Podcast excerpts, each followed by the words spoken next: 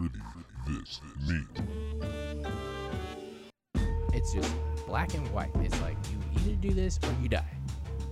Seriously. Vegas with a chick is the ultimate meeting. You don't understand English. Juan Kenobi. Mon Kenobi. That's all I wrote. I'm not sure what what I was thinking. but why are you talking about this? And you're like, because I'm bored. Prolific.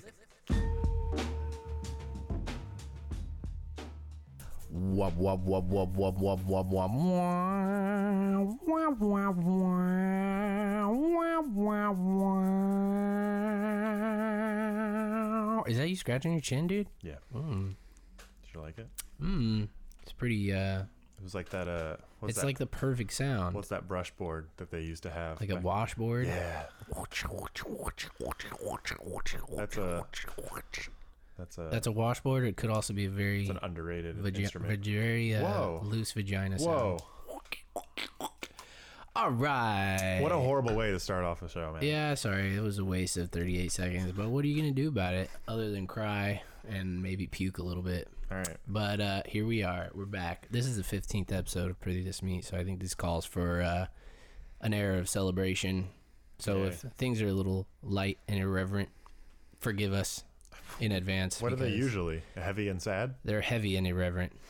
no, not really. Um, yes, back again to get prolific for the 15th time on record.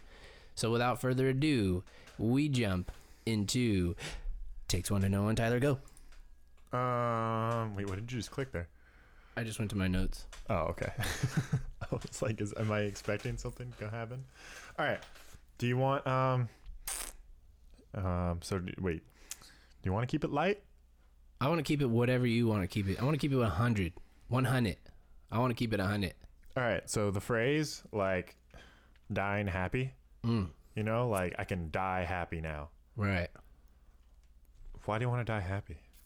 Why do you want to die at all? I feel like if you're going to like if that's a weird goal to have, like you should live happy and then just when the happiness starts to go away, then you can see like it for good going away probably cuz you're just like this is about as good as it gets. Maybe that's when you die. I don't know a lot about dying. I've never been through it before, but I, if it hurts, I want to die happy. Yeah? Yeah, I You don't want to. I don't want to die. You don't want to die doing uh, something you don't like? No, hell no. What if you're being handed like a bill? And then you die. Yeah. Or would you want to die like mid, you know, hot sex session? No, you want to finish the sex session. No, I uh, think about mid hot section would be great. Really? Mid hot sex session, just keel over and die, And then the girl's got to live with that forever. or she dies too, and you just it's blissful euphoria. Okay, that's actually probably the perfect way. Heading into the afterlife. How could you argue with that? I don't think there's any. I mean, I can see dying happy if like you can see some coming catastrophe, you know, and you're like, this is all we got left. Yeah. But like you said, to have a heart attack when you're uh, like your your height of happiness Well, obviously kind of no. like a bummer. Well, no. Let's take a second to, to to analyze this commonly tossed around idea of dying happy. Yeah, So when people are saying I can die happy. I can now. die happy, what? It kind of I know they mean it in the way that like they're checking something off their bucket list and they're like, sweet, what more is there left to live? Well, that's the, that's the thing. Like they're saying, oh, okay, I didn't leave anything on the table that I could have taken. You know what I mean? I didn't leave anything up for chance or up to granted. Like I got I everything. guess, but don't you kind of want to marinate in that happiness a little bit? Yeah. Well, I think that's kind of what the idea is, is that you die in that state of like completeness and you know what I mean? Right. As opposed to like maybe having a heart attack and going, shit, I didn't feed the dog. Like, you know, like, That's fair. yeah, I guess. I don't know. That's just my take on it. But if, if we're talking about dying, just, In the moment, of, yeah, I would, uh, like you want to do it on a shrooms trip, having a fucking great time, or do you want to do it in at the DMV? I don't know, man. God, I wish this would just end staying in line from the DMV. I don't know. four It depends on how much it hurts. If it doesn't hurt, then I think it'd be dope to die at the DMV. I think it'd be a wi- like you would you'd be you'd be a legend. He went to the DMV to get his registration paid for, and he died in line. Imagine if you died at Forever 21, like when you were about to turn 22. Oh wow, you'd be immortalized. What a great advertising! you would probably campaign. be the spokesman for tw- Forever Twenty One for the rest of your Well, This girl lived it. the rest of your To- non-physical existence, because I guess you're dead now. It would be a lasting legacy, though. This girl lived Yeah. her Forever 21 life They to the change fullest. the name of, com- of the company to your name. you know, they would have to. What choice would they have? She's legitimately going to be forever 21. Man, It's just that she died on our premises, which kind of sucks. yeah, but That's okay. I, you know, I had something I was totally gonna bring up, and I just it just got away from me in a matter of five seconds. I had an idea and lost an idea, and I don't know what it was. It sounded great. Yeah, I don't know. I think dying, uh, dying anywhere other than your house would probably be pretty awful. Oh no, here's what it is. Okay. Yes. All right. Awesome. This is this is what you call a tangent. Here we go.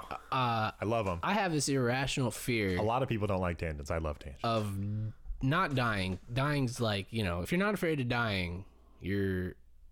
I think you're being a little ignorant because because who knows what comes after death. But that's another yeah, yeah, yeah. discussion for another day.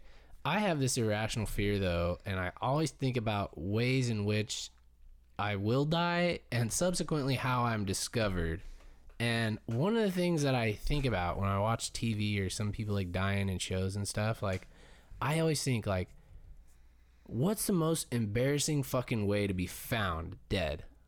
And for me, it's got to be like butt ass naked in the shower, like you fell over and you have your asshole sticking up in the air and your butt cheeks are all spread open, and every, they just come in and find you, and there you are. That's that to me. I tell this to my girlfriend all the time, and she's just like, "Why is why why do you even think about that?" I'm just like, it's just Dude, I know where I know exactly why you're thinking of that because I have a feeling you don't remember this. But there was a time when James came to baseball practice one day, like with like a like a sling, and we were just like, "What the fuck happened?" Because you know, clumsy ass James was got hurt like every two years, and it was like for like eight months at a time. yeah.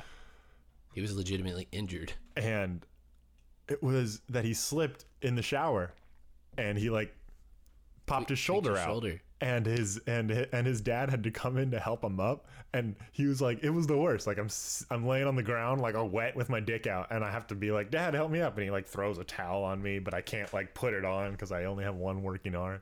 So he lived Oh your God. your horrendous death scene Yeah, that that I don't know why, but for some reason there's just something so unsettling about that. And for me, uh, let's face it naked bodies are are, are disgusting yeah, especially when they're not like no when well they're just kind of like or just kind of like strewn about Yeah. all willy nilly. Like they just they it's look creepy so as weird. fuck. And I don't know why I'm so concerned about this particular way. Like if I died behind the wheel of my car just randomly, like on the freeway on the freeway, Can you I don't. I wouldn't be embarrassed to be just the thought of it. Like Really? that's not embarrassing. The thought that like you die and then cause probably like a 20 car wreck because suddenly a car has just gone AWOL on the freeway. Like, I mean, I died. What can I do? Like I. but sorry, okay, like, but you died in the shower, so what do you care? I just for some reason to to go into the quote unquote afterlife, knowing that you were found spread eagle, asshole wide open by everyone and their mother. It's just like it's. I feel like it would just be like you know, like a reputation gets started about you or something, and people are just whispering, "Oh my god, that's the guy who had his butt cheeks wide open when he died." Well, Uh, that's that's the thing. If you die in such a hilarious way, like it doesn't matter how much of a cool person you were or how sad your death was. It's embarrassing. People are just gonna be like, oh yeah, he died with his died. open. He died impaled on on a gate, and his and the gate and the gate spokes were in his ass. What? What? That's all they'll remember. They'll forget your face before they forget that things were in your ass. Who was that? Curtis? No, it was Tyler. Oh my god! I can't even remember his name, but That's I remember terrible. that spoke up his bunghole. Yeah, that's that's my two cents on dying in random ways and being found. Being found is really the the kicker. I don't really I'm not worried about how I die. It's how I'm found. Have you heard those when I'm dead. stories of like old ladies like going up to their husband's room for like the first time and like like three months? Like they keep leaving like food on the you know thing, and they think he's just napping, and he's been dead for like three months. You've never heard that? Oh my god, I almost just spit coffee everywhere. no, really? That's a thing? they read that once on the Le Batard show. God Like- damn. Some 85 year old woman like found her husband dead in, in the bed upstairs. He had been dead for like you know Fuck some me. long period of time. That would be so insanely shitty to to not only discover them dead, but, then to have this thought like, That you're like, how "What?" long have they been dead? Did I really not check? Like, did I really not have a, like a an interaction with this person I live with for that long to Oh my know if they were alive or not? we got morbid real fast today. I kind of like it. My other one was a little more uh, economic. It was a fun little game. But Lay we'll, it on we'll- me. Well, no, we'll save that for next time. okay. I gotta, all right. I gotta, I gotta stop using more than one takes at, at once. All right, I have one and a half takes today. All right, cool. Um, the first one isn't so much of a take as I just want to raise awareness on a uh, certain issue, and that issue is that today is National Pizza Day. oh yeah. So if anybody catches this, I want you to go out and celebrate in the best way possible, and that's eating pizza. It doesn't matter how you do it, what kind you like, where you get it from. Just go eat some damn pizza. I don't care if it's a DiGiorno or I highly doubt the majority of the people that are listening to this are listening to it today. Who knows? Who cares? It'll be up in about an hour and a half. So if you happen to catch it, it'll be about five thirty where you are. Just go get yourself some goddamn pizza. And for everyone else, for the rest of time in the future, um, you can just get pizza because it's a normal day anyway. I would encourage you to eat pizza whenever you feel so inclined Yeah. because I feel that strongly. It's an it's an issue that needs an awareness. People really, I'm trying to get them on board with this whole eating pizza thing. Kirk, Uh, Kirk has one tattoo, and it's a pizza on his foot. I have one tattoo. I'm 28, by the way, and uh, I went a whole 28 years without getting a tattoo. Same. Until I felt the fucking need to get a tattoo, and that is of a slice of pizza. Same. It's true love. Tyler, tell us about your tattoo that you've had for a week. It's the uh, AS Adult Swim in brackets, not Adult Swim in brackets, just just the AS in brackets. The, the And logo. As I was getting it done, like the lady, the the girl who I told at the front desk, she's like, "Oh, that's cool," and she like drew it out, and then she printed it out for the lady that was gonna do it for me, and she's like, "I don't watch, you know, pop culture. I don't do anything, you know."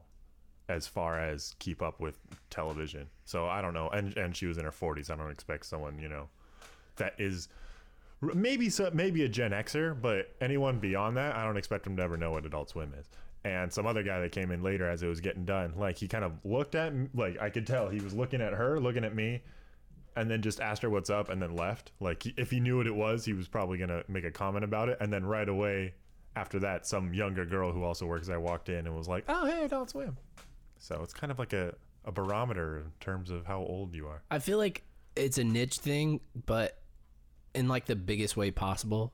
Like Adult Swim is still niche, but like hugely popular at the Yeah. same time. You Yeah. know, they're definitely like they've got their audience that they cater to, but it's not like it's like And oh, I feel like you know, even like if you- cult. Like even if you don't watch Adult Swim, you You you, know might be some of the you- you- shows, if you and that's why I didn't want the the Adult Swim. If you just the AS in brackets, you may not know what it is, but you're like, I've seen that before. I know I've seen that somewhere. That's pretty cool though. But yeah, National Pizza Day, go out and celebrate. There's only one way to celebrate National Pizza Day, and that is to consume some type of pizza product. or fuck it. Uh, well, yeah. I mean, I think I think a, a, a, an even greater way to show your love to something is to eat it. I guess that's true because in my scenario, it's not quite as intimate because you're putting the pizza inside, inside of of you. you. Yeah. Yeah. You're right. I'm gonna. That's some low hanging fruit. I'm You're gonna, right. I'm gonna lay off that one for you. Um, but I wanted to jump into my take. And then later you poop it out, which doesn't get much more intimate than that. Yeah, without without further ado, here's my take. Sorry. Um, so as uh, as I uh, re relayed to the audience in the uh, last episode, I am without job, jobless, unemployed.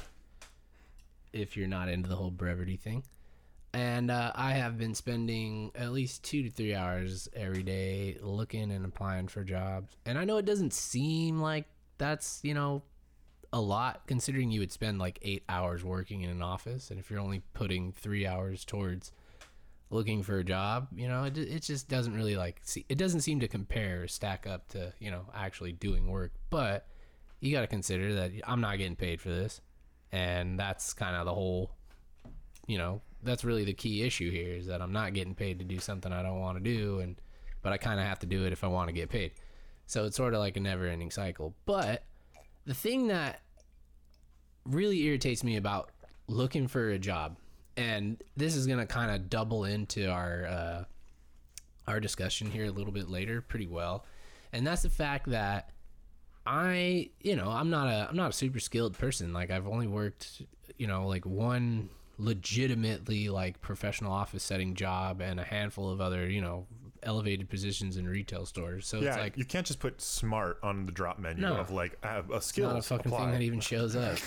Um, so I'm I'm not like super skilled. Like I didn't study engineering, so I don't know how to use like engineering programs. I didn't study art. I don't know how to do this or that. You know. I think we talked in a, in a in a previous episode about how like intelligence is really only ten percent of like how successful you can be at a job. Because really, it's all Mm-hmm. You got to be competent. yeah, and you that, gotta and that proficient. work that you put forth. You got to be motivated. You yeah. respect your your and higher um, so like I said, like I don't have a lot of skills, and the things that I do like pride myself on, you know, having somewhat of a skill set on. They're kind of like they're intangibles. Like you can't you can't get certified for Being a oral de- communication being skills. a you decent can't get coworker. you know you can't get a a plaque that says you're a good multitasker. Like you kind of just have to. People are just taking your word for it on that one. But those are all skills that it's like you know, there's certain sectors of the of any any professional organization that needs people who are good at multitasking and good at this. But it's like you know, you just I come to I come to work every day on time for Yep. the most part. And you can't Can you I can't quantify that that. So I have a lot of this shit on my resume that's kind of hard to gauge at the outset. Like you would have to see me work for three months to know. Oh yeah, he's a good. You know, he's good with people, or he's he's good at giving directions, like that kind of stuff. So the thing that I'm starting to find with a lot of jobs that look cool on surface when you actually go and read the description and then the requirements, I mean, with a lot of things like I don't even read the description in full. Like I, I pick a couple of bullet points and go, would I not want to do that ever? Like you know what I mean? And if I and if I can say no, I, I can do, you know, on any given day, I wouldn't want to shoot myself for having to do these things. Then it's like, okay, this is a job that I don't think, you know, I would hate totally outright. But when you look at the requirements, it's fucking hilarious to me to see that you choose a filter on on Indeed. Let's say you're using a job site or job search site, and you can turn on filters for like how far you want to work, what salary range you're looking for, you know, all kinds of tidbits and that. And one of the things I turn on is uh entry level. Just to get the point across, because it's like you know, like I'm not trying to fucking spend waste time for senior positions. I'm not trying to look for middle management, anything like that. and that. they It's all like say entry level. And what do they all say? Shut up, shut up. What do they all Yeah, say? it's so entry level uh, requires five years of experience in technical accounting. Like, and you're like, first of all, if you've been looking for a job and have that experience for five years, how the fuck is anyone else in the world gonna get a job? Second of all, why are why is this an entry level position if it requires any skills at all? Not just five years of work, five years of work in this particular field. Yeah, dude, that's the thing that's really fucking frustrating too, because it's like, like I I got paid pretty decent at my last place, and when I look for things in similar positions, it's like seven years experience with this and this, and it's all of a sudden you're just like, why would anybody have that much experience and only be looking for forty thousand dollars a year? Like if I had those skills in my back pocket right now, And I'd be demanding 75, 80 k a year. And like- is typing in entry level. Like Yeah, I, I just dude. worked somewhere for seven years and now I quit and I wanted and to I find a new go, job. Yep. Entry level. Entry level. It, dude. It's it's just it's mind boggling to sit and search through these fucking job openings and look at every single one required experience. Four years of doing something, three years, even the ones that say two years. It's like two years doing something that would take you three years of internal promotions to even yeah, yeah. get to. Two years of managing these specific kinds Yeah. of people. And then there's the things that are, that you're just outright not qualified for. Like you know, like senior production engineer, you're like, yeah, none of those words even apply to the skills I have. Why is it showing up in a thirty-five thousand dollar job search? Like, fuck, man. So long story short, dude, I'm I'm seriously bumming on the job search because entry level jobs apparently require you to have 10 years of fucking solid experience before you can step foot in the door.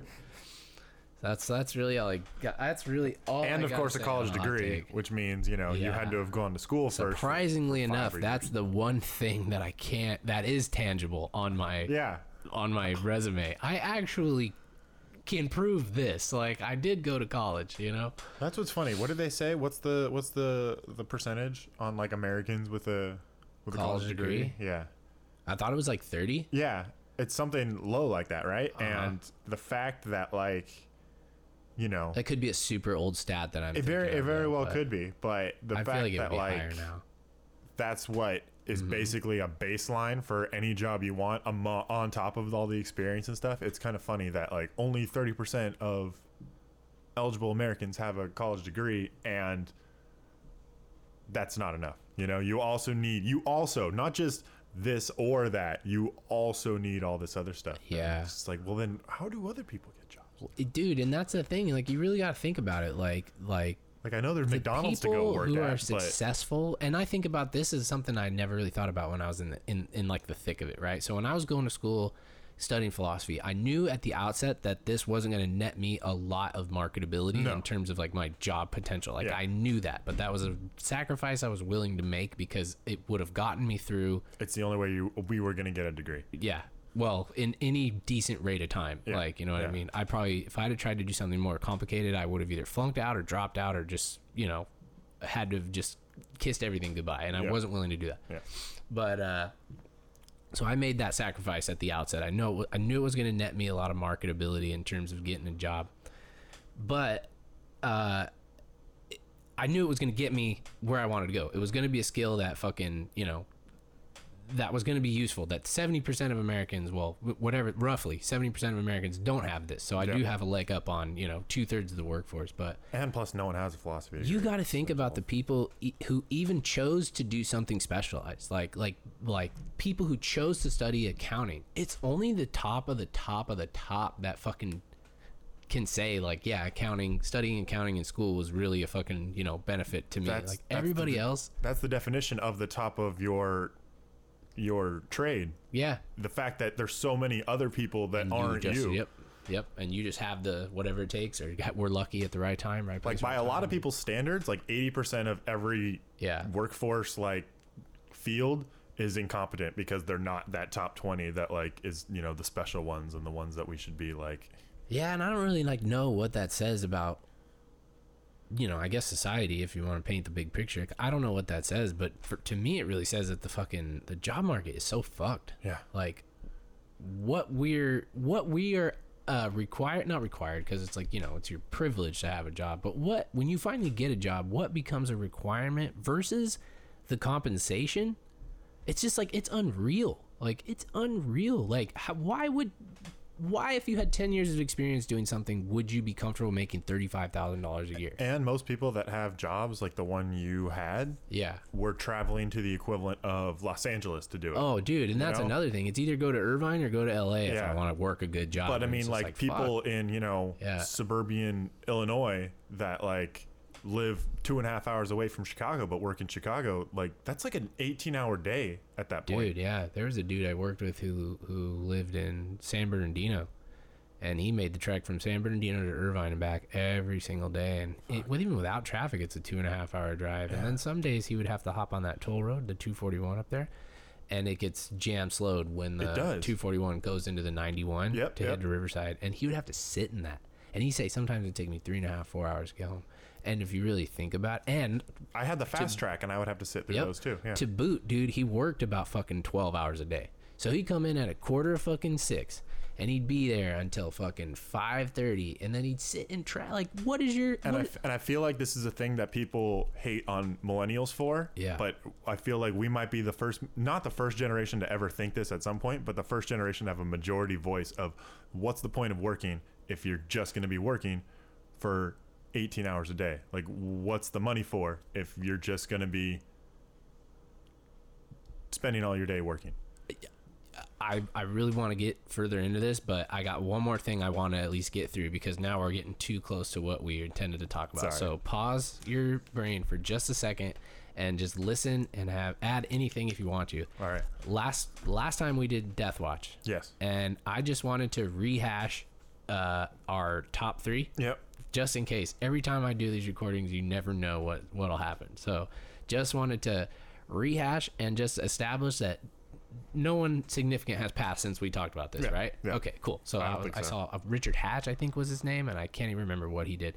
It's been like uh, 48 hours, less than 48 hours since we last recorded. Right. So, So. I just wanted to just make make sure. So I had in my top three. I had uh, I had Butch Trucks, I had um, John Hurt. John Hurt and Mary Tyler Moore. That was your number one. And yours was uh, you It was had John Hurt, Yordano Ventura, and Butch Trucks. And I got a detail wrong. I listened when I listened to it back. Um, my uncle actually knows Rod Stewart because Whoa. their former wives used to be friends. yeah. I'm not sure how the friendship with Butch started, but it doesn't really matter because he's friends with Butch anyway. But yeah, I, I was mixing celebrity friends of my uh, uncle. Look at you in, name dropping and acting. He lives in cool. he lives in West Palm Beach, and he's he's he's definitely the closest to like celebrities that I have in my family because he knows all those people. Yeah. So I He just got wanted Andres to. uh, Galarraga to sign a ball for me once when I was a kid. Well, why do you know all these cool people? All right.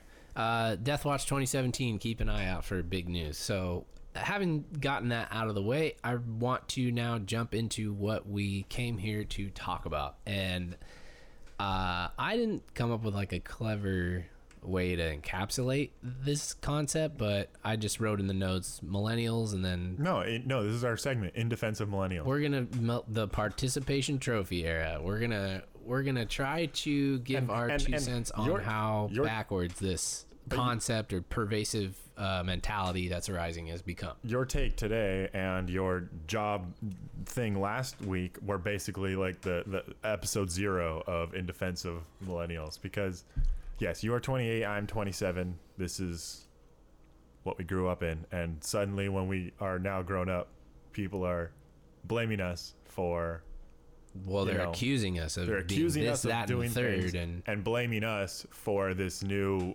Mhm. for the, the just the the attitudes we have like that's weird yeah. And So it makes me and it makes me laugh too because every single generation that Mhm. comes before someone else looks at the younger generation it's like you guys don't know what the hell you're doing.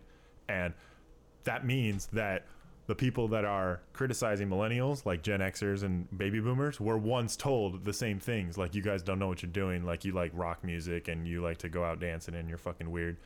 And they told that older generation to fuck off. Yeah, and now they are that older generation and they can't ever see like the older generation can never remember the time that they were criticized by the older generation and they have to keep doing it to the younger generation every time That's actually something I came across. So I think what I want to do here is go through the the outline that I've got, and we'll we'll kind of we'll elaborate on some certain topics. So go for it in my the way that I see this, it starts out for me uh, with the unfair criticism that millennials are dished, and it's usually along lines of lazy or narcissistic.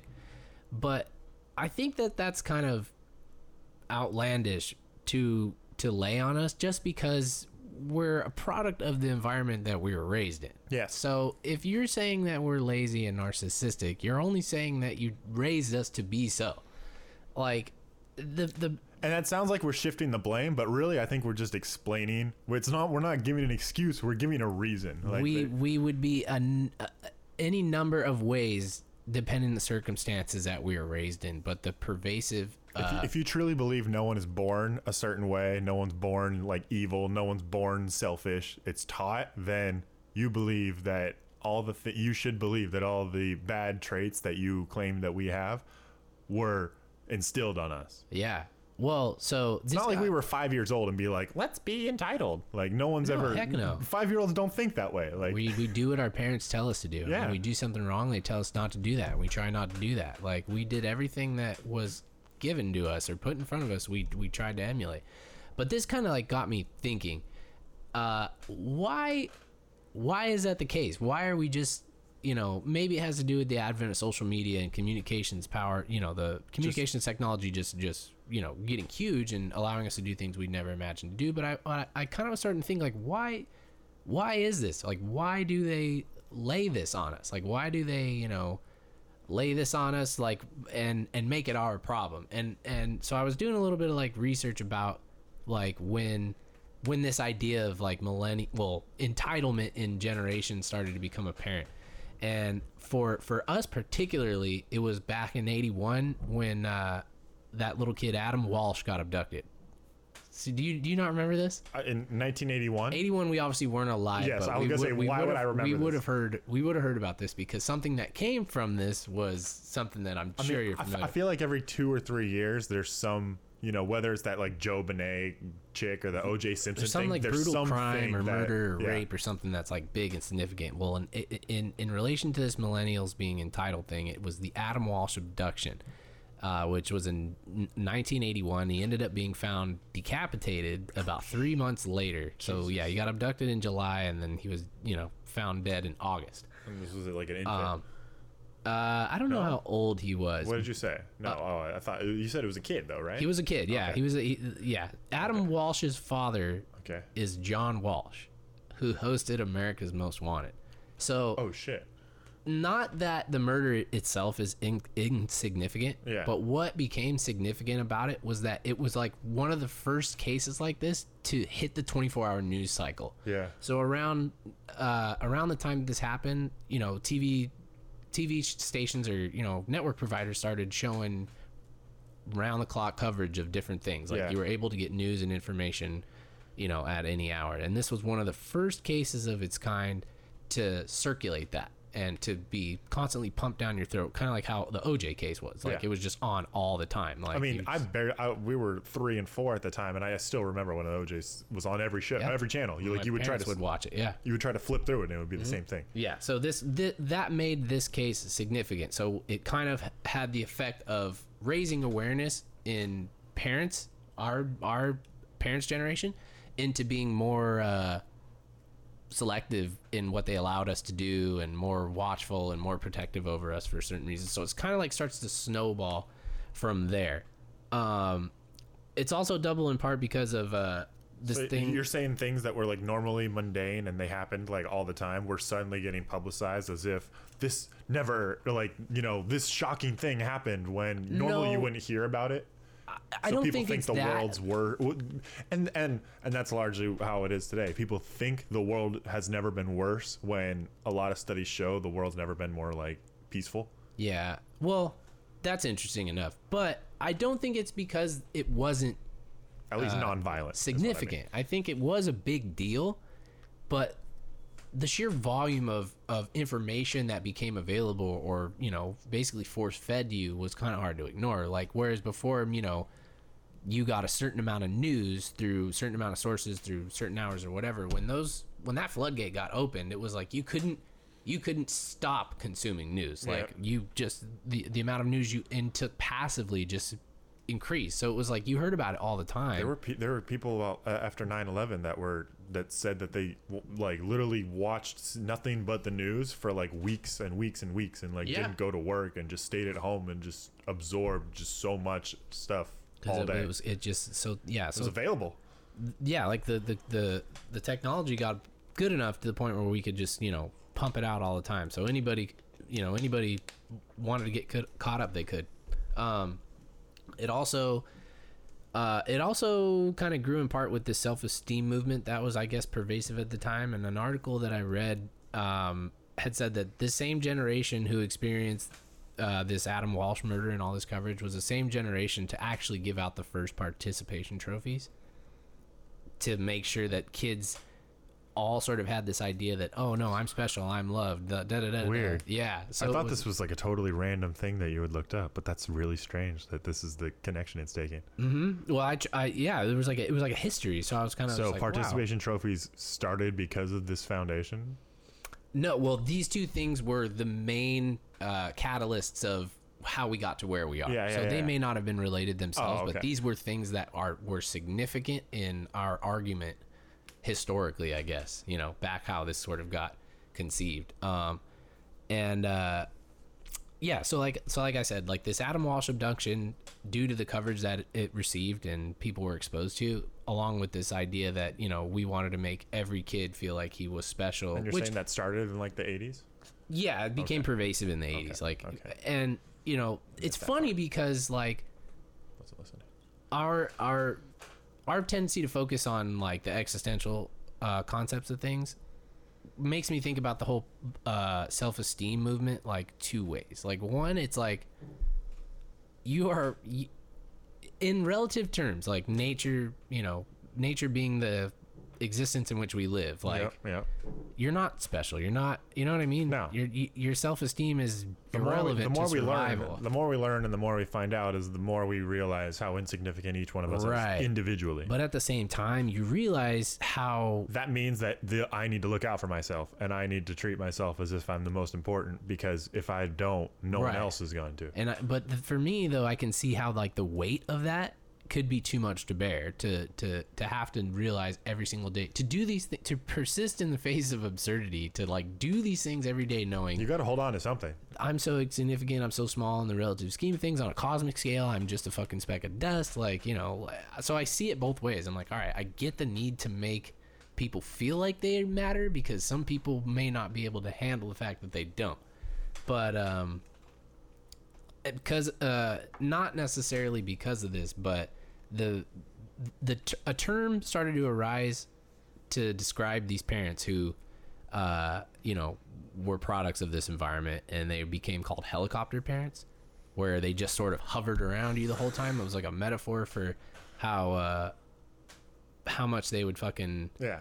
you know just baby you and make sure you had everything and if like you you got a bad grade like you you I parents wonder. would go I, to your I wonder. teachers and I wonder if yeah. So you're saying like this is the growing trend at the time. I have a feeling like something like uh, parents always at like their kids' practices and games and stuff, like making sure their you know kids trying hard enough in whatever sports practice or just being that overbearing parent. Yeah, and uh, I, I, helicopter parents are kind of driven by fear of consequences or feelings of anxiety. Um, that that has to do with like overcompensating for for whether or not their kid, you know, actually is smart or actually isn't. Like a lot of the times, parents would see other parents doing things and feel kind of like a peer pressure to do the same things. Yeah. you know how that kind of like clique mentality starts to form where it's Well, and and there's no such thing as a professional parent. Most parents don't know what the hell they're doing until it comes time to make a decision and they see someone else do Yep. it and they're like, I got to do it too now. Yeah. So I think like all three of these things kind of really melded together to become this whole participation trophy era bullshit where now millennials are being, you know, unfairly And I feel like there was like a like a big swelling of optimism in like the late '80s, early '90s when like you know communism had fallen and we were like, all right, like we don't have that enemy over there anymore. We can kind of chill now. Like let's let's treat each other a little better because like I feel like during like war times and stuff like that, nations get divisive and they get angry at each other but then after stuff's over they like roaring 20s happens or the roaring 50s happens where everyone's like oh okay we're kind of in a good mood now Yeah, yeah no. I I think that a lot of that stuff though is like every generation goes through its version of what the same generation went through.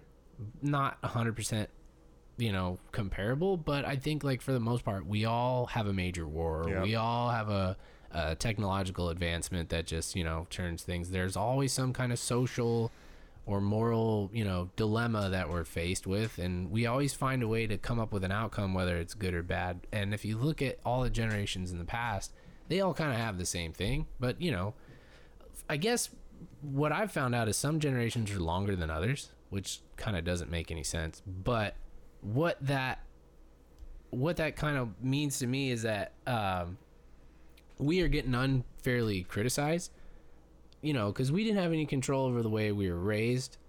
So it's kind of ironic that generations ahead of us, who raised our parents or our parents raising us, would say all these things about us when they are the ones responsible not solely responsible Yeah. but they're the ones who are primarily responsible for the way uh you know we've come to be yep and it kind of makes me think like well where did that start like has that been going on since the dawn that's, of that's, time that's what I'm saying. I I have a feeling every single older or older generation looks at the younger generation in either jealousy or regret or something, and they. But again, since they're the older generation, that means at one point they were the younger generation getting criticized by the older generation, and in their age somehow have forgotten how much they hated that, or simply they don't care and they think their way is right. So they think the way before them is wrong and the way after them is wrong. And they're trying to tell both sides, like, listen to me.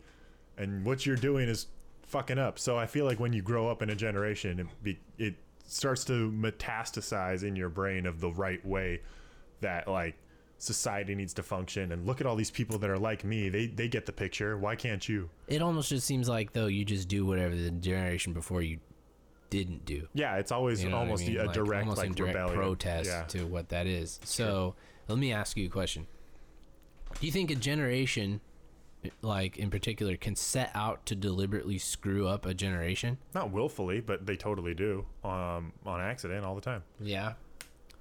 I don't think any. I mean, no generation is organized enough to ever do something like that willfully and yeah, I, I, spitefully. mean, I get, I get that, but I mean, like, like, But it's also really funny because I have a feeling we've mentioned this before. Um, when you, when people say that they want like a big contract in sports or like they want to get the great job that's going to make them a lot of money, they always say, "So I can spoil my kids, so I can spoil my grandkids," and it's really funny how hostile they get when they come across a spoiled child. Yeah, and they're like, "Oh, you don't deserve the things you have." And it's like, "But if you were the parent in that same situation, you've already like claimed that rightfully, I think, you would want to spoil your child because that's the whole point. I mean, you can't take your money with you when you die. The whole point is to enrich, you know, the your life and the family life. And it's just kind of funny how much people resent I mean, and if a spoiled kid's also an asshole, then that goes along with it. Like, you know, people hating the upper class or something. But if I, I don't know, it's just kind of funny that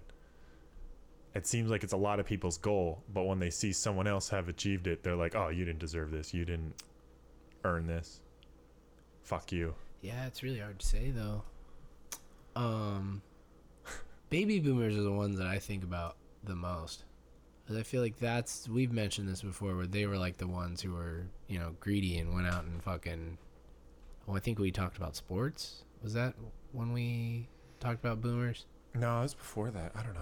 Mm, But yeah, baby boomers are the worst. we've talked about the worst, but I think they're just the mo- they're the most they're the they're the guilty party here. we I did think. we did talk about them though because Yeah. of the um they're the generation like I told you that stat where like almost half of the 40 richest people of Mhm. all time relative to their time. And so this includes emperors and shit.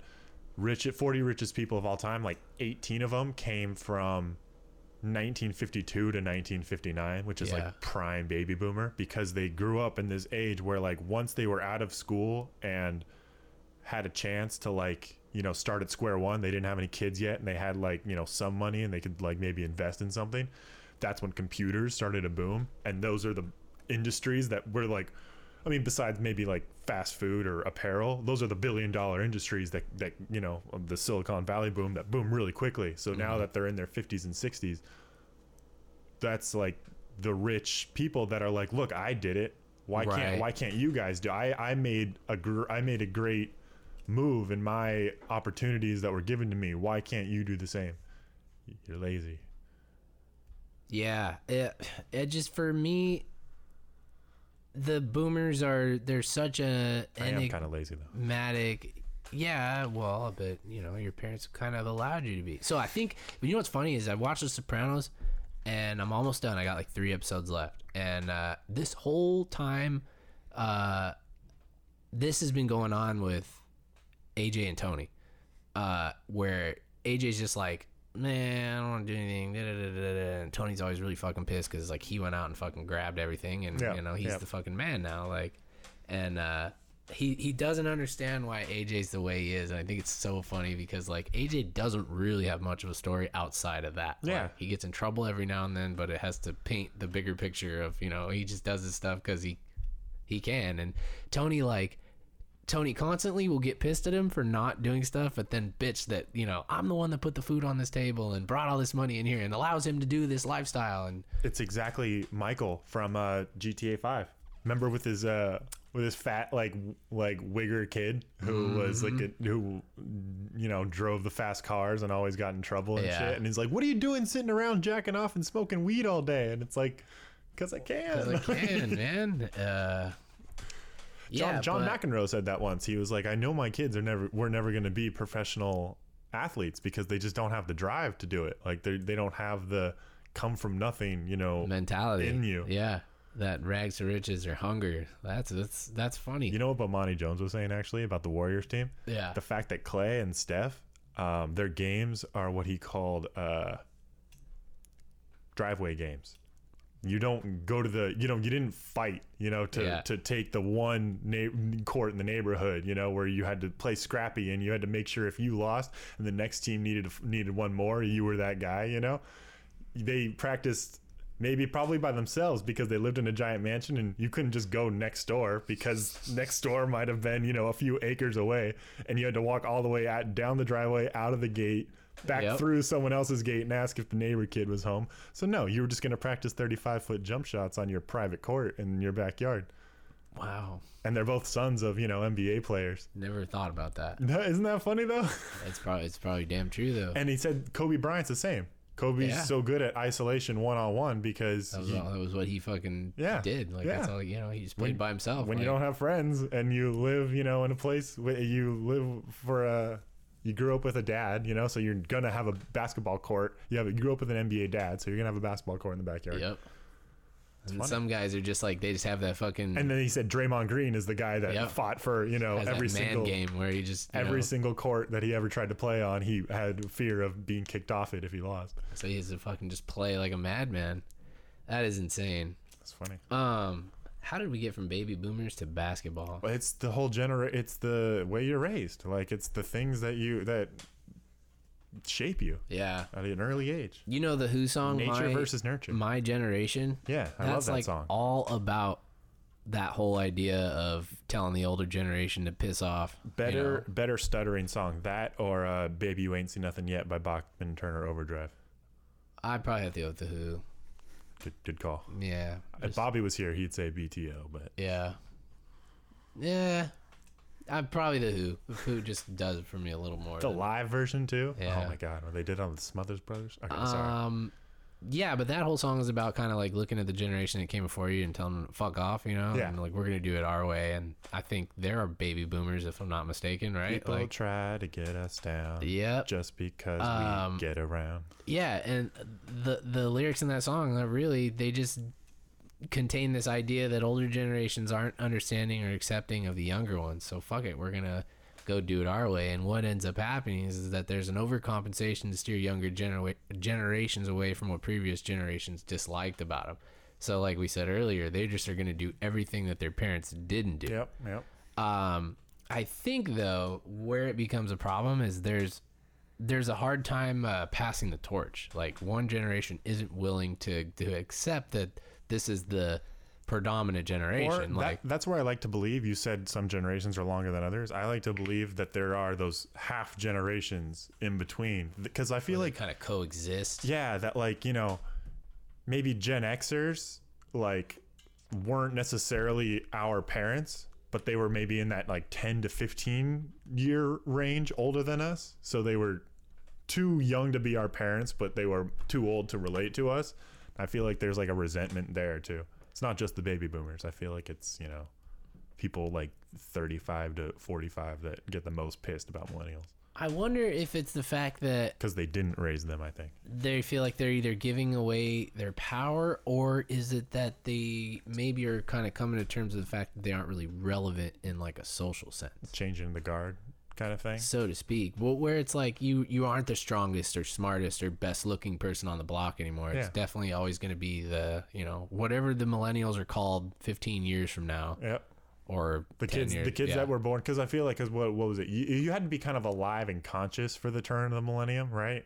To be a millennial. Yeah. I think like 81. 81, like, but but to, but to like 95. Like I feel like you Yeah. can't be born in the new millennium Oh, and still be a millennial. No, no, no. They haven't been named yet because they're still kids. They're but still like 19. once they're just- yeah, once once they start having kids, and- 17. So Mm-hmm. once it reaches to like 25, they'll have a name and we'll probably hate them.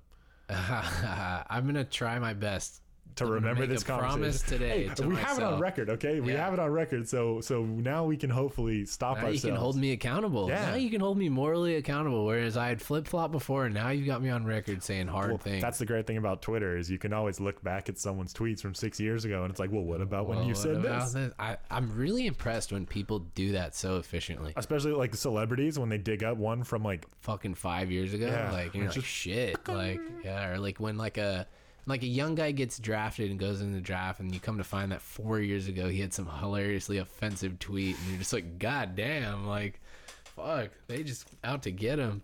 Um, so do you ever do you ever think about though, in terms of like how the the politics work about it. You'll you notice that like all this, most of the senators and politicians out there are fucking old fucks. Like you know, like older than well, you think they're old, older than baby boomers? You think like Donald Trump's seventy? He's not a fucking That's boomer. the thing. Okay, so is Barack a, a baby boomer? No, he's a Gen Xer, right? Uh huh. Yeah.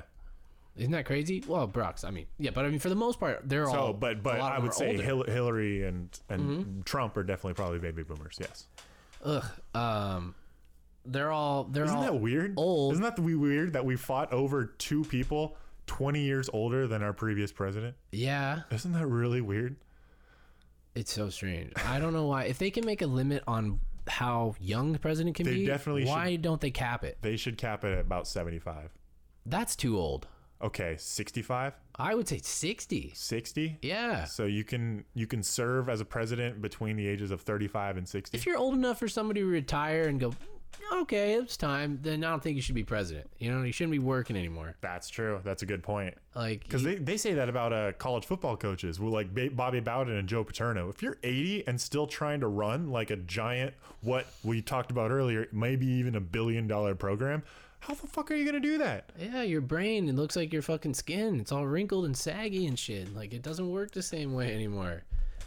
Um, but my point about the senators and politicians, though, was mainly that they're, you know, they're predominantly old, they're predominantly white, they're Yep. predominantly male. So Yep. it's like you've got a very, very, very, very small. Do you think that's going to change eventually? Hell yeah, I think it's gonna change, and I'm all for it. Honestly, No, no, it's awesome. But do you but you don't think that in in our age, our generation will revert back to like because because I have a feeling baby boomers and Gen Xers at one point saw themselves as the super diverse and accepting generation, and as they got older, look who's in charge. I don't know though. Did, did like what were the implications socially as strong though? Like, I mean, I, you could look back at the '60s and be like the civil rights movement. That's probably the most like parallel to what we're going through today. But Yeah. that's huge. Like, but we're but we're, we're doing things too, like you know, with gay marriage and all kinds of other stuff. But we are falling backwards on But we are banning Muslims from entering our country abortion and shit. and, Uh, abor- and abortion, which keeps flip flopping every goddamn like ten I don't years. Understand that one. I'll never understand that one. Um, but um, like I said, you've got a you've got a, a, a tiny group of people who represent a tiny, even tinier group of people making decisions for the whole, Yep. and they're not even. They're barely baby boomers. Like they're they're fucking old fucks in there. Like you got people who've been serving in there for 25, 30 years. It's about time to go. But um, Except for Ruth Bader Ginsburg, she can stay. she died, right? No. No, she didn't die. Sorry, Ruth. Death Watch 2017. Maybe. Stay tuned. Maybe. Um, yeah, but they got a heavy hand of what's going on in America, and uh, I wonder if it has anything to do with like what we're talking about. Like if they're afraid of relinquishing control to a younger generation or younger group of people. Uh, maybe because they think they've lived long enough to know how it's supposed to be or whatever. But Well, who goes out and votes the most? old fucks. So isn't that kind of funny Yeah. that the people who probably engage in because I mean Ted is out and about, but Ted goes to the same like four places, right? Yeah. So He just goes to one every day or all four every day. so like the people who probably interact socially, and there's a lot of old people that don't ever leave their house. The fact that people that are and they're usually retired. So people that have contributed to society but are not currently contributing to society and have probably as little to do with like the day-to-day workings of society as far as just like being out and about are the ones who have the strongest vote because they actually go out and do it. You know what I mean? They have nothing else to do and they feel really passionately about, you know, maybe paying taxes. so they have a that and incentive. people. And when you're not working anymore, you're living off your retirement fund. You're trying to pay as few taxes as you possibly can. Yeah. So to have a feeling that it would be great if we were super diverse in the future, but I have a feeling, you know, old habits die hard and people kind of revert to very ignorant stances and Once they- once you they know, get once they older. kind of get older and they're just like fuck it's so it's so much work having to think in equal terms and this and that and this and that I just I, just mean, care about myself. look to to to be reductionist about everything at the end of the day we're fucking tribal fucking animals. Yep. and the only thing we know how to do the only things we know how to do are fuck and survive. And at the end of the day dude i think it all, it all comes down to a fear of of fucking you know what's different than you are and Yep. xenophobia like it's it's it's such a huge motivator when you're young you have the energy to fight it off and stave it off and, and your friend and you're you're meeting new people all the time and you're like that guy doesn't look like me but he's cool and that Yeah, girl doesn't really look like funny, me and that girl's cool and Yep.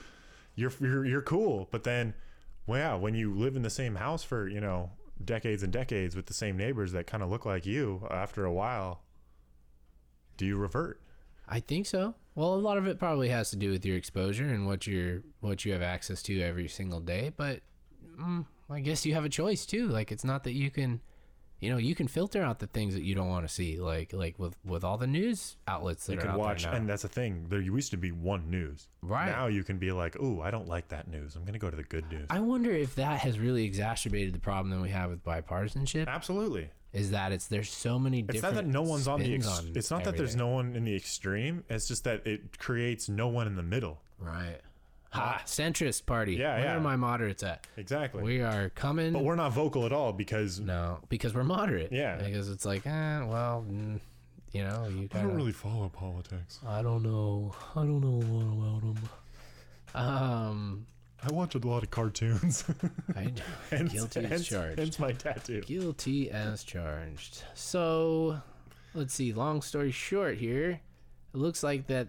I think that this whole, like you're kind of saying a minute ago, like this whole idea is going to keep on going in like an endless cycle where we're just going to constantly be chastising the generation below us for being There's too open-minded or too damn cool or too good-looking. Like, there is nothing new under the sun yeah, history repeats itself, man. because we always 'cause- Man. because we say that what how long how long has that someone look this up how long has the phrase um those who don't know their history are doomed to repeat it been around Well, long enough.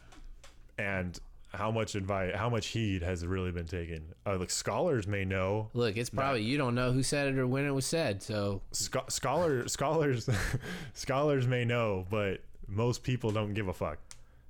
Yeah, so they're gonna live life the way that they experience it and not the way that history tried to teach them you know what? It's it's hard. It's hard to be informed. Some people will. It's fucking hard It- to. and you have to you have to want to be informed too. Yeah, it's hard. It takes a lot of energy. Like just you know, when I was working, fuck, dude, I I didn't I didn't have time to look shit up. and the school and the Like- schools that most people go to that's the thing i get mad at people a lot like unjustly because i'm like why don't you know this why don't you know that like you didn't pay attention in school and then i realized maybe they just didn't fucking teach it and i was crazy spoiled with like an amazing may like just awesome education and people from a lot of Mm-hmm. other states just didn't get that I think you were supposed to be more proactive about it. I think I definitely Really? think yeah. You don't think that there are some schools that are just so incompetent that they just didn't teach whole units of things that people are like, you you learned this in school. I know you're supposed to have learned this in school. I learned it four different times.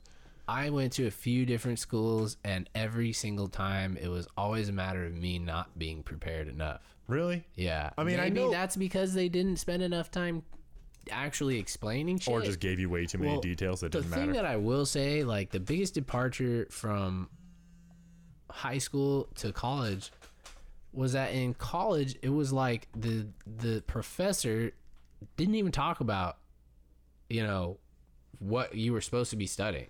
Like there were some classes you go in and they, they'd be like, "Okay, did anybody read?" Now you guys have a discussion, and all of a sudden it was like, if I wanted to fucking just go talk about shit with my friends, I'd spend all day on Reddit. Like you know, like that was some of the, that was sometimes that would get really annoying to me because it's like you'd show up for classes and it would be like, okay, now you guys get in a circle and have a discussion, and the teacher would just be over there listening, and you're like, what the fuck are you doing? Like, That is true because you're supposed to be teaching us something, and I guess you're teaching us how to think, and in, specifically in philosophy, they would teach us how to think and you know project our ideas to someone else to have them, you know, counter. yeah, So I guess that's part of learning, but a lot of teachers, like you said, like that, would create the tests out of those experiences rather than having like a test of like you should probably know this and this and this and this from this class. That's what I hated. I yeah, because as at some point it's not a knowledge test; it's a did you pay attention in class that one day test. and I definitely think that I had that feeling more often than I had any other feeling. Was like, damn, I'm not prepared enough. I never thought, hey, maybe I should have prepared more, but it was just like, I know I didn't do what I should have done. And as we've said before, I'm pretty sure we've said this before. Like most tests were a exercise, an exercise in how much did you memorize, Oh yeah, rather than what do you know. yeah. It was how much could you cram in your head for about 24 hours and then forget 90% of it immediately. Fuck, dude. That's that's why I look back on some of the things that I studied in college, and I'm like, I don't remember a lot of it because it was like some of it when you finally did crack something open to study it, it was just so you could get through a essay question and then promptly forgotten. And it's just like, dang, like they set you up for failure in that way. If you really care about like retention like because i feel like like half the battle with learning is also so that you have knowledge forever that you don't fucking And that's why, I mean, I don't have a kid, but I've heard parents. That's not mine. I've heard parents explain and complain plenty of times about the whole Common Core math because it's just so complicating. Again, complicated, and like you can't just do three plus one anymore. Like it's basically like proofs for kids. Jesus fucking Christ. Speaking of, Death Watch 2017. Kids are uh they're fair game. I'll let you know if he's gone tomorrow. anyway, Common Core math proofs for kids. what was I saying? Common Core. Common Core math, proofs Proof, for kids. yeah. That's basically what Common Core is, and and parents don't know how to teach their kids because that's not how parents learn. But how Hmm. bad are we at math as like a nation? That you have to. No, no, I'm asking Oh. you, like, how bad are we? We're pretty bad, right? Uh, I I would assume we are. I hear that all the time. I've So- never actually looked it up. So maybe, I'm bad at it. maybe, exa- maybe Common Core is not the answer, but clearly the way we learned it isn't either because most of us hate math and can't do it, mm-hmm. and we don't know how helpful it is because math is fucking oh, amazing. well, I know I've mentioned this before. Math is amazing, dude. It's super fucking complicated. Yes, but it's it's basically magic. Like you can't just well, like when you get past arithmetic and you start doing algebra and complicated shit, you can't just do math. Like No. you, it's like You have an to- incredibly complicated process. You have to a number of memorize- steps and weird little rules. and you have to memorize previous, you Yeah. know, equations and formulas And that other guys have done. There's nothing in the world th- that requires you to do that. No, but understanding all that stuff, I feel like as a society, not as like an individual one-on-one thing, but if more people knew like the capabilities Mm-hmm. Yeah. Well, and the you know what's funny? utilities of math and of like chemistry and of science, I feel like more people will be into it, but Uh-huh. they just can't get past the math part. Well, and you know what's really funny about that is it they're not totally the same, but in in theory they have like a similar approach. As much as I struggled with math, I feel like most of it was just because I didn't I didn't do it. I didn't study it. I you know just fucking tried to rem- remember everything and never did. But the fact that you had to like memorize all these crazy rules and know when to do things and sometimes things would prompt you to do other things because they were merely there present or visible you know what i mean? Like that whole thing is like very very very present in in sports and games like Yeah. you have to understand a system and know when to do certain things and i love that that's and to me it's always like been very funny how it's like and music too music and math are closely related Music and math are damn near because they're the only two universal languages in Mm-hmm. the world. and uh it, it was it's all about understanding a system like the best it, uh the best musicians in the world will will fucking say it's all about understanding a system and when to do certain things based on the information that's in front of you like And what I'm saying is maybe they learned and mastered that math in spite of a flawed design of teaching it. And Common Core is an mm-hmm. attempt to mm-hmm. maybe do better at that. And it may be a flawed attempt also. But I have a feeling that, like, just because Common Core doesn't work, we should be like, well, let's go back to teaching it how I learned it. Because it's like, well, how much do you fucking remember from even basic algebra, let alone, you know, None. math that is actually important to, like, you know, technology and science and I remember the order of operations. maybe helping us feed the poor. The only thing I feel like will ever come in handy. What? The order of operations. Yeah. You know, believe it or not, I think like uh well, at least in at least in my working experience, I feel like geometry has actually been way more handy than algebra has been. Like you've I've kind of had to know well, I guess that maybe is algebra, like converting things Yeah. from units. But anyway, that might be the tangent that your girlfriend's talking about that we go on. Well, no, her criticism was specifically related to if like we're on an individual tangent, and then also we just kind of like trail off. Like you can hear that we've lost That our we've lost the point. Like in in the you know we're trying to. Well, that's usually when desperately it, that's usually when it's time to stop and uh, continue on to something else. Yeah, perhaps. Um, so we covered the shit out of millennials. And, But we didn't uh, talk about like participation trophies, which was like my whole like. Point Well, fuck what I had. shit. We're we're barely an hour. Let's fucking talk about participation trophies. I just for me, I think the participation trophy thing is rooted in the whole uh, self esteem idea. But no, I'm what I'm saying is like the whole argument is you know, this is the The softening of America. this is the generation that got everyone told you know that everyone told them someone got a prize and you know just for showing up you Yeah. you deserve what you you know you deserve a handout basically and they think that like seeps into our attitude when honestly do you give a fuck about your participation trophy No, I never gave a fuck about regular trophies. that's what i'm saying okay I so didn't care. so they're all collecting dust somewhere or got thrown away Uh-huh. on a move or whatever right I kept game balls. and that's what i mean okay so you have game balls and um, I have the plaque When I from was- when I won tournament of champions. When I was in seventh grade, my team won city and tournament of champions. When you were in eighth grade, your team won city and tournament of champions, and we both have the same thing, and that's still collecting dust somewhere. Like it's not like we like shine it and hang it proudly, and we're is. fucking like, oh my god. Mine hung in my room until I moved out. Like that from the time that I had it. That was like one of the only trophies I'd ever been given that I cared about. We used to do these things in the elementary school, like the academic Olympics and the track meets and shit. I don't know where any of the fucking those ribbons are. I won a few of them, and I never fucking I Don't- cared. I I did an a- academic uh, pentathlon and stuff, but I got medals from that, and those medals were Yeah. sick. I got an oral interpretation like blue ribbon that, and I just slept my way through the whole thing. Like I, I was not prepared at all, but I just fucking went up there and just murdered the story like off the cuff. And I got this blue ribbon. I was all fucking stoked because it was like a super cool thing. I lost it like two weeks later. Like, I don't know where the fuck that. Thing Okay, but went. the trophies that like we feel like there there were a few that were like, oh, that one was cool, that one was cool, but Yeah.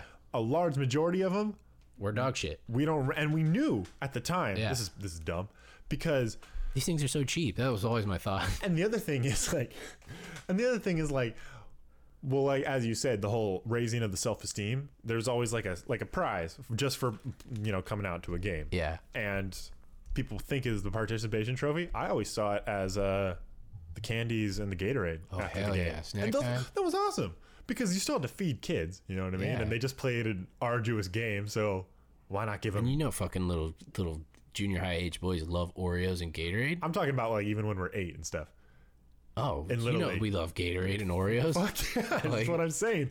And uh and then at the end of the year, at the at the thing that we got the trophies at, Yeah. what did we want to do there? Have a fucking baller ass pizza party. It- you wanted to play video games and eat pizza. You, the, the the participation trophy getting was like a punishment. It was like, oh, we have to do this thing. It was like you'd talks. be in the arcade room, and then the, some team mom would come in and be like, "Okay, boys, we're gonna have the trophy." And be like, Like, "Oh, come that, on!" man.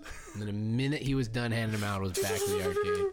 Yeah, I remember that. So like like they blame these things and they attribute like this this blame on people when it, first of all we didn't ask for them so like you said they're the ones that gave them to him, Right. and they're saying you're spoiled because of this Yeah, when it, it doesn't even make sense because they weren't even valued at the time I saw this hilarious uh, so weird article when I was doing my research. It was like 25 memes about b- baby boomers that'll make you laugh, and it's it's you know how like one picture will get a thousand memes. Yeah.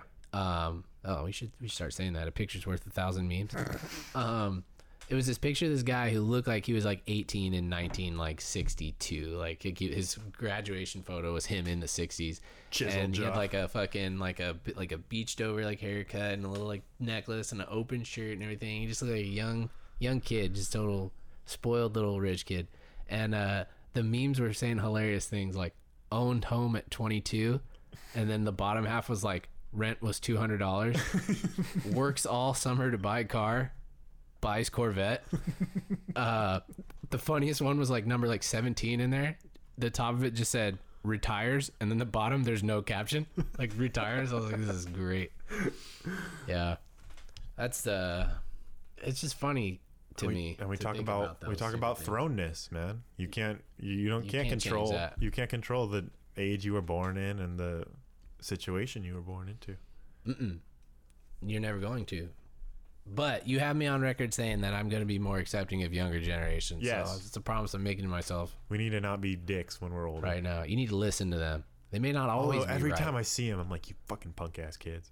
Nah, I 'cause always they're, think, like, you guys got or so something. lucky. Like They look so tiny. you're so young. Have you ever passed like a high school as you're driving and you're just Yeah. like, what is this elementary school? They started letting like kids run around this high school. What the fuck? we I, we graduated from college like what three years ago, yeah. barely three years ago. After like six and a half years. and I I drive by there now and go, damn, they look little. Like, damn, some of these kids look really small. yeah, man. Well, because they're all- they might be 18 if they're Well, on like, yeah, the thing, but- but But still, it's funny. it is weird. I mean, they looked young when I was still walking around that campus at like 25. I felt like I felt like I looked young then, but alas, you can't have everything forever. Do you have anything else to throw into the mixing pot Are we gonna get uh, Mikey K on this?